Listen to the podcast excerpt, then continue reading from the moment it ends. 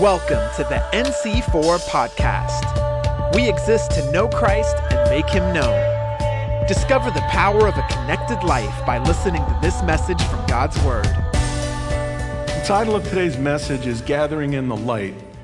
And the theme of our last three weeks so far has been the theme of gathering, God's people gathering back together.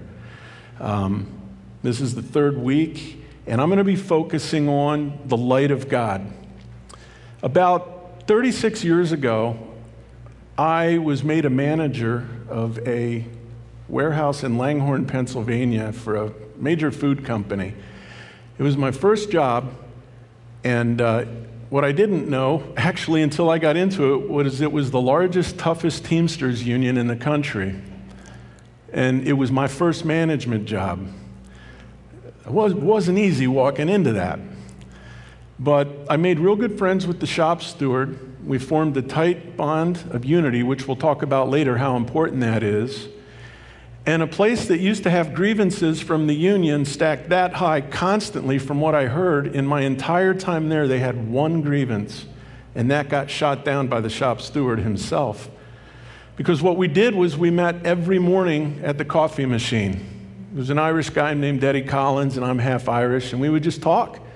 I'd say, Look, I, I want you guys to have a good work experience, and I want to have a good management experience. Let's not fight, let's work together. And when the union saw that, it just brought a calm and a stability. About two weeks into that job, we noticed that our merchandise was being stolen. People were coming in at night, climbing the fence, finding ways into our truck yard, breaking the padlocks on our trucks, and stealing merchandise. And it was adding up fast. It was adding up to probably $1,000, $1,500, $2,000 a night sometimes. And my boss and I, we were walking the perimeter of the yard. We were looking for how they were getting in. And we thought we found what was the access point. So we just called the contractor and had him put in some extra fencing. And that didn't do the job. And in fact, in the blizzard of 96, where the governor shut down the roads for, I think, three days, these people still came to our truck yard and you could see the footprints. And they busted open the trucks and they stole our merchandise. So my boss says, Mike, just make this headache go away. People always, they, I have that thing about me. They just say, just go handle it. Just take the headache away, because that's, I love doing that. I like being the second in command, not the first. And I said, Well, what's my budget? He said, Don't worry about the budget. Do whatever it takes to secure this yard. True story. What they didn't know was that about 20 years before, I was guarding nuclear weapons on an aircraft carrier. So to tell me I have no budget and no constraints. And to secure that was like giving a kid a pass to a candy shop. And what I'm about to tell you is absolute true, it's no exaggeration. I walked the yard and I thought, I know what I'll do. I'll get razor wire. Like big, beautiful razor wire around the whole thing. That'll secure it. Next morning, I get a call from our legal office in Illinois. Mike, yeah, you can't do that. Why not? Well, somebody might get hurt when they're climbing the fence, but they wouldn't get hurt if they're not breaking in. Yeah, but still, we'll get in trouble. I said, but that's not fair. They said, Boy, Mike, we can't do it. You're going to have to find another way. True story. I go back in the office. I'm just brainstorming. What can I do? I know what I'll do. I'll get a fleet of German shepherds. I'll get security dogs and we'll just secure this place. I, I, and I went to my boss. I was dead serious. I said, Jay, I'm going to find a place that has security dogs, and you told me to secure the place. I'm going to secure it. Next morning, hi, Mike. This is our legal office in Illinois. You can't do that. Why not? Well, somebody might get hurt. Well, they won't get hurt if they're not breaking in. Yeah, but you still can't do that. You want me to secure the place, and everything I want to do is going to hurt somebody. So then I'm thinking, thinking, thinking. I thought, I know what I'll do. I will light this place up like Dodger Stadium. It got approved. I said, Do I have a budget? Do I have any limits on how many lights I can get? He said, No, it's safe, it's legal, just do what you have to do. Contractor comes in, we walk. He says, Where would you like the lights? I said, You don't understand. I want it like a football stadium. I want, uh, like, when you have like those fleet of lights in every corner. I want this to be lit up. Okay. I went on vacation for three days. They came in and they put it up. I'm going into work at about four in the morning on my day back. I get a call from one of the truck drivers Mike, yeah? Man, you won't believe this. This place is lit up like Dodger Stadium. I saw it two miles away. I get off the turnpike, I get on Route 1. I'm two miles away, and in the dark Philadelphia night sky, there's this beautiful haze of light, like Field of Dreams. It was, it was wonderful. And it was a legendary accomplishment. they said, no, we never would have thought of that. It stopped. The theft stopped. The light shines in the darkness, and the darkness doesn't overcome it. It was darkness giving those people the cover to come in and do harm. And that light stopped it dead cold. We didn't need German Shepherds, we didn't need razor wire, even though that would have been more fun. My boss still can't believe that I actually proposed that. He goes, Mike, you're serious. You wanted to get German Shepherds. Yeah, I did. So. John chapter 1, verse 5 says, The light shines in the darkness, and the darkness has not overcome it. Light always wins, it removes darkness every single time. The light of God can expose the hidden issues in our own hearts. This is a good thing. We want to hide from the light. But it's better for that light to shine on us now on this side of eternity, right? Light is a good thing, and it drives away darkness. On the high seas, when you go to what's called a military blackout, you can't light a flashlight. You get in a lot of trouble because from miles and miles away on a dark, pitch black ocean, that light will be seen. The light shines in the darkness, and the darkness does not overcome it. Light always wins. Today, we'll explore the origins of light and darkness. We'll discuss the biblical meaning of these terms. We'll look at the impact upon our lives that drawing near to the light can have. But most importantly, we're going to look at the role that drawing near and gathering together, like today before God, has in ensuring that we stay under the light of His protection. A couple definitions. When I speak of light, young people, my students, here's what I'm talking about. Basically, that covering of God's protection, and you can think of it real simply it's basically everything that's on God's side, okay, at its most basic. And when I talk of darkness, I'm talking about Satan, his works, and his strategies. Whenever Jesus talked to his disciples and really wanted truth to come home, he kept it short and simple. So, there, that's the definition God's side, Satan's side, light, darkness. Next. Genesis chapter 1, verse 1 through 4 says In the beginning, God created the heavens and the earth. Now the earth was formless and empty, darkness was over the surface of the deep. And the Spirit of God was hovering over the waters. I would have loved to have been there. This is my favorite verse in the entire Bible, verse 1 and 2. Verse 3 says, God said, Let there be light, and there was light. And God saw that the light was good, and he separated the light from the darkness. So, from the very beginning of time, light and darkness have always existed, and there's always been a separation. In God's eyes, there's no middle ground. Keep that in mind. God doesn't deal with the hazy gray middle. In God's eyes, there's no in between. You're for Him, you're against Him. You're with the light, or you're in the darkness against the light. And if you haven't chosen to be in the light, you're in the darkness. You're not at an in between place waiting to make a decision. You're in the darkness if you're not in the light. Next. So, what is of the light? Truth, protection, being in God's light, being under His protection, hope, the absence of despair. There's great hope being in the light of God. Salvation, heaven.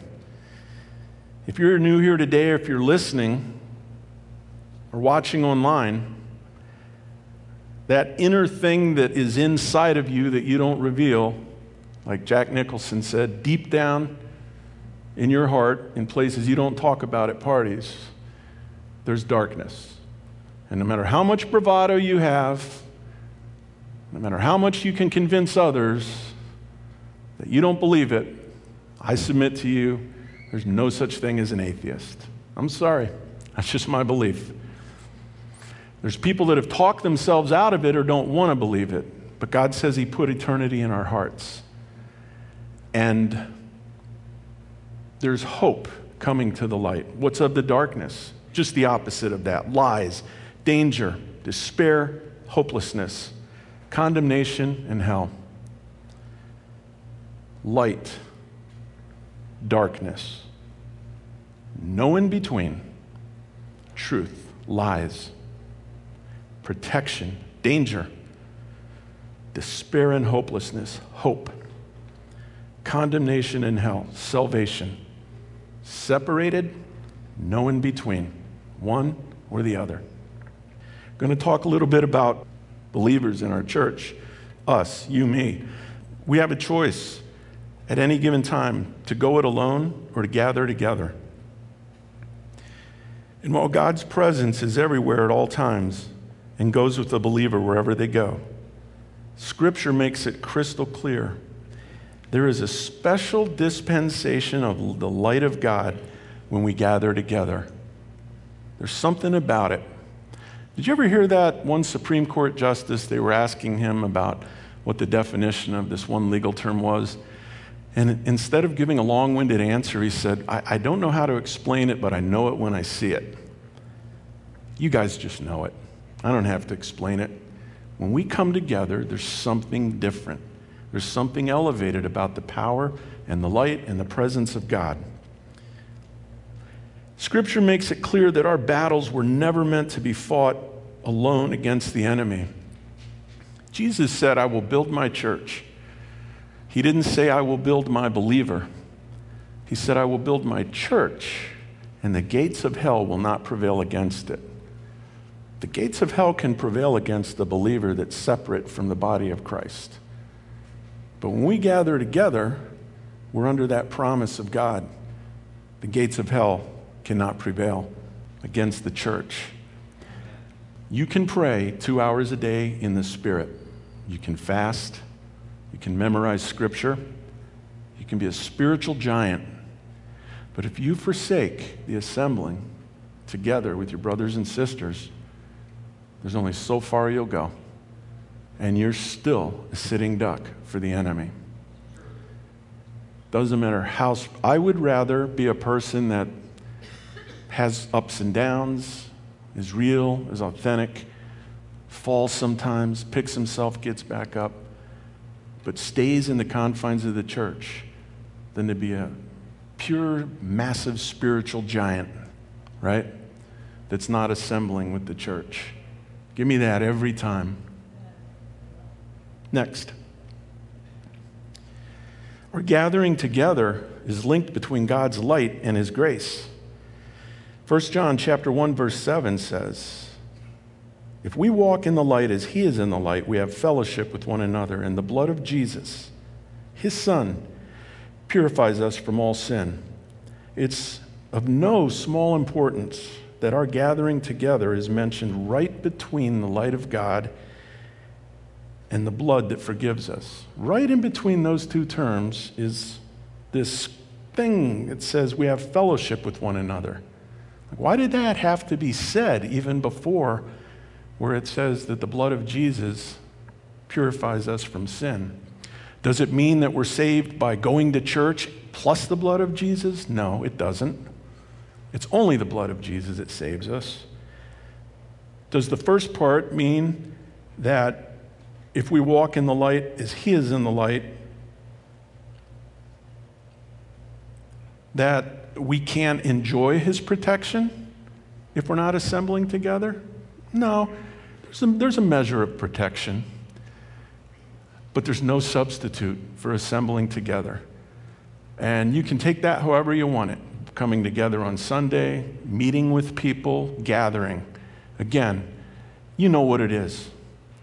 Is this a corrective message? Absolutely not. Am I saying this because the elders said, Mike, can you give a message about unity and coming together in the church? Because anybody that knows me knows I'm much more focused on the outside anyway. No, it doesn't mean that. It's not corrective.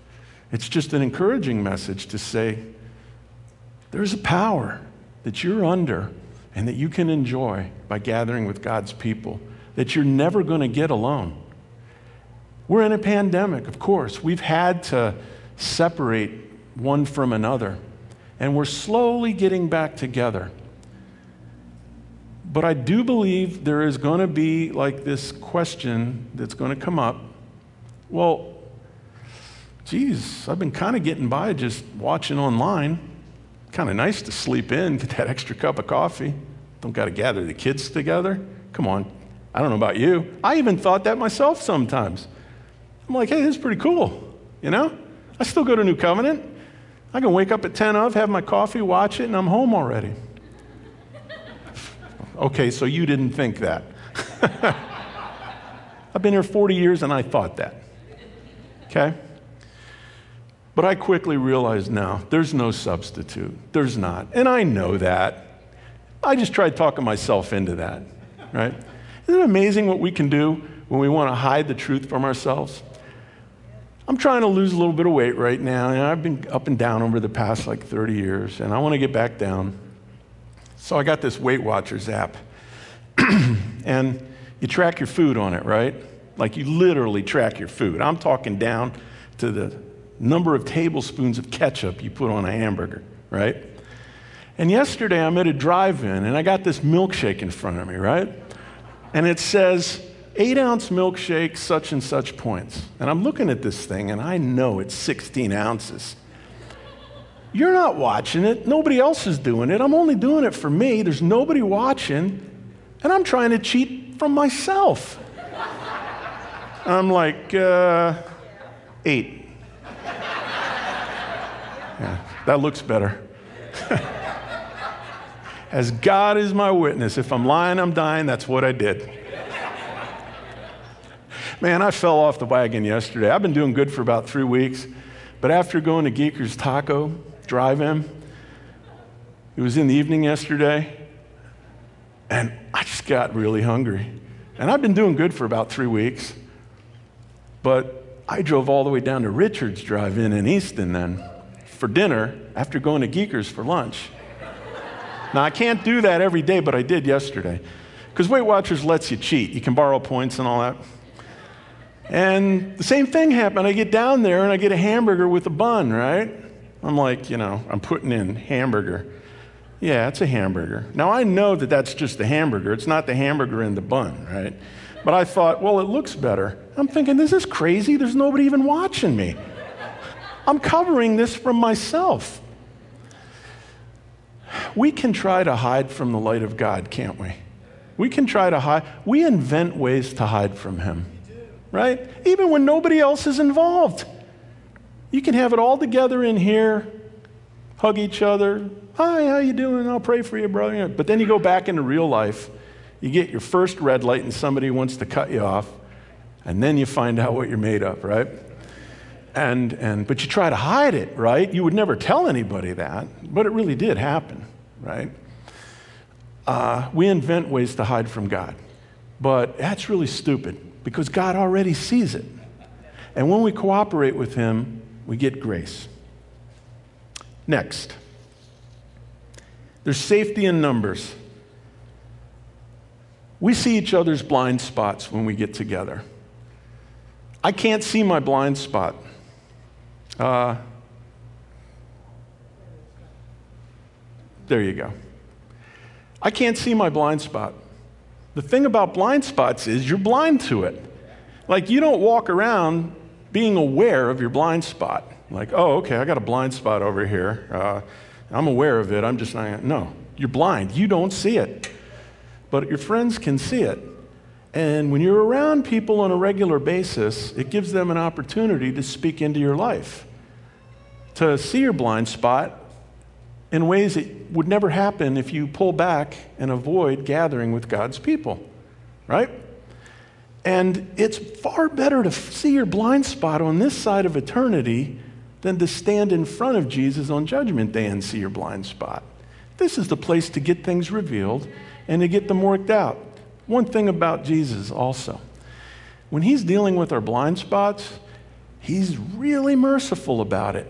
He's doesn't hammer us. He says, "Look, you got a blind spot. Come on, son, you got to work on this." Right? Let's work on this together. You can't work on it if you don't know about it. You can't know about it if somebody doesn't tell you.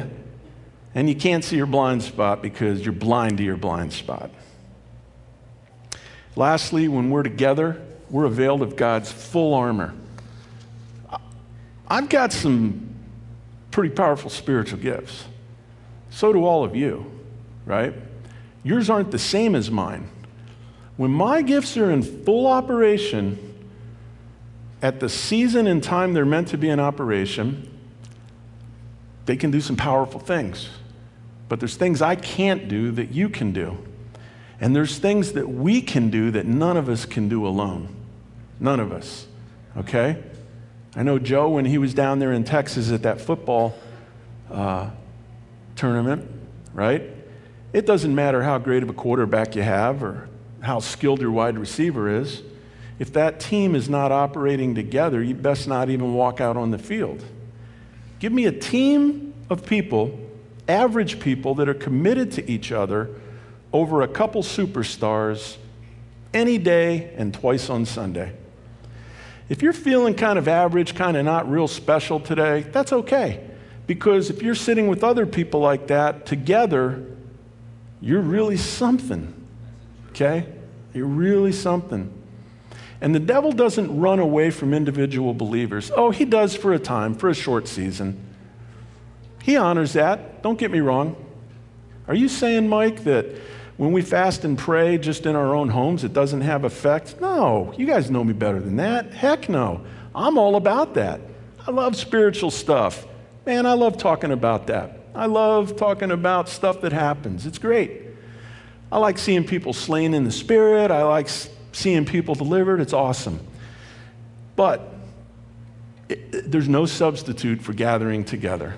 If you are regularly gathering with God's people, then when you leave God's people, then when you're alone, then your own giftings and your own ministry and warfare takes on a whole new level because you're coming back in and you're getting recharged.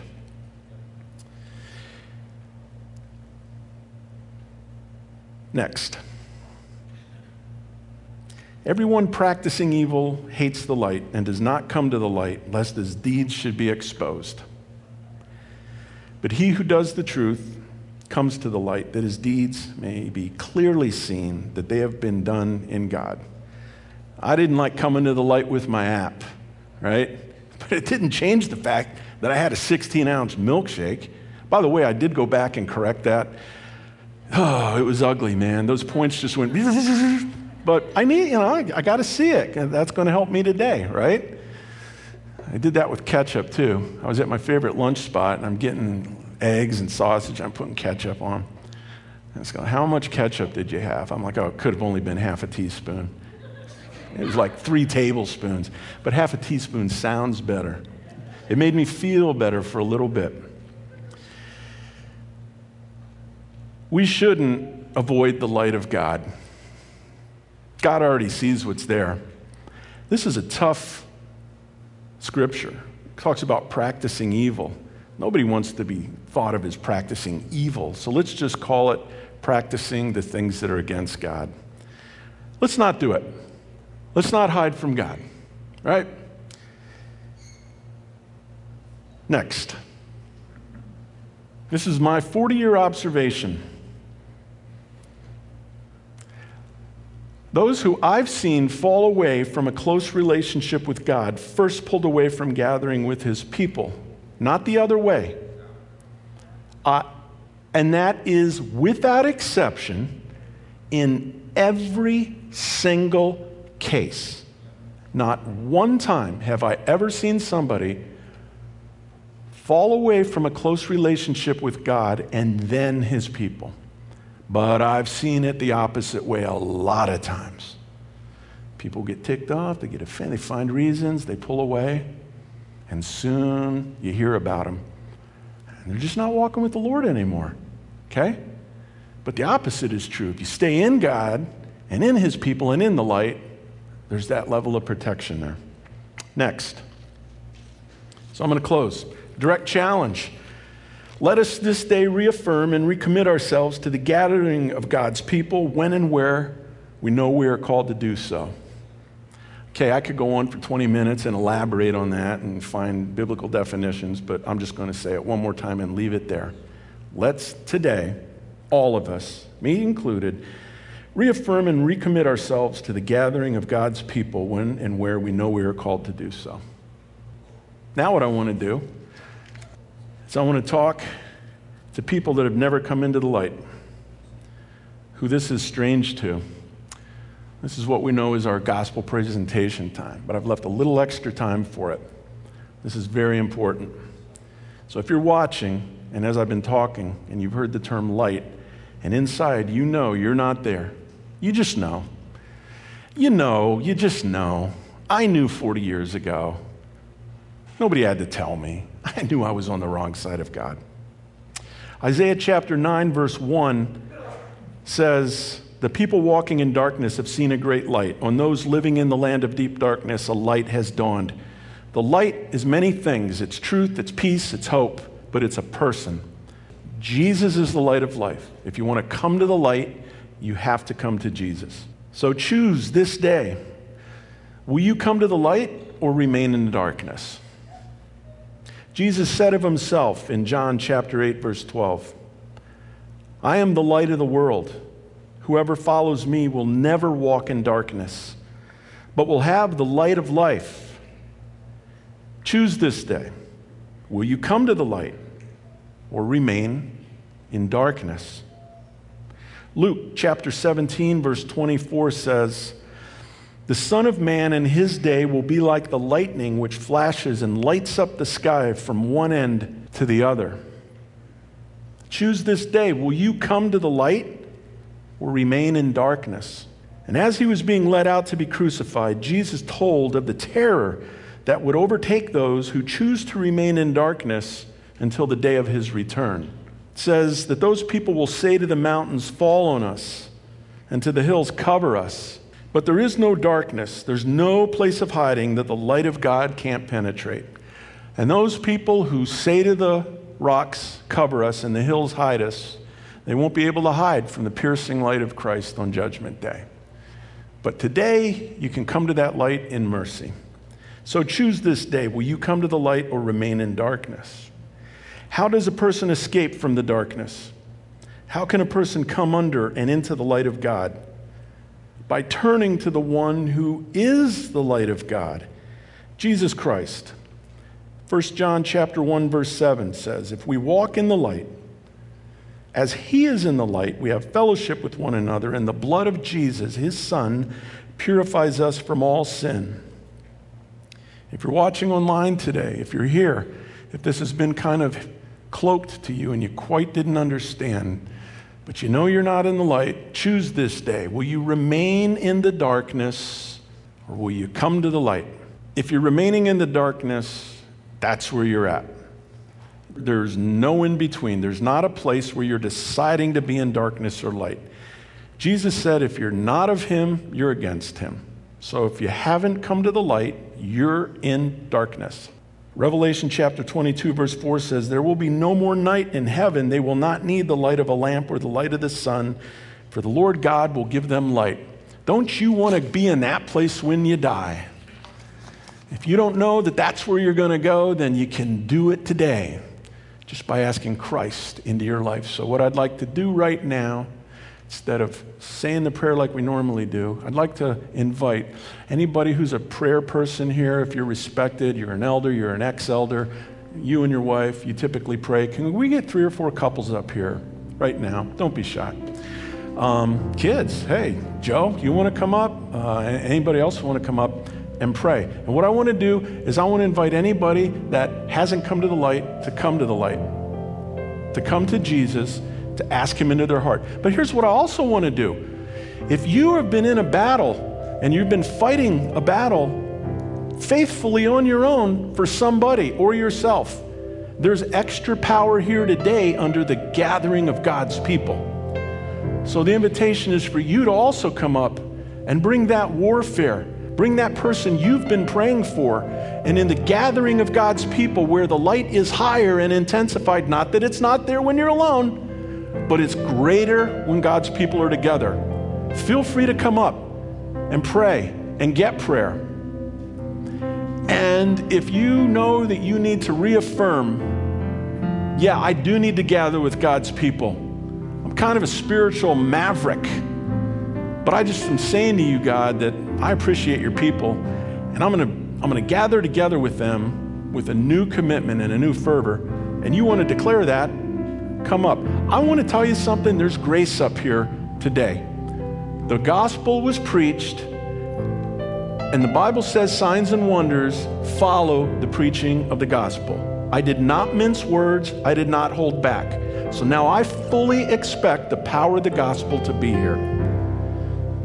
If there's anything you need, feel free to come up. Thank you for listening to the NC4 podcast. For more info, visit our website at nc4.org. We believe in the power of a connected life. If you prayed to give your life to Jesus today, we'd love to help you walk it out together. Just text the word Jesus to 610 816 6062.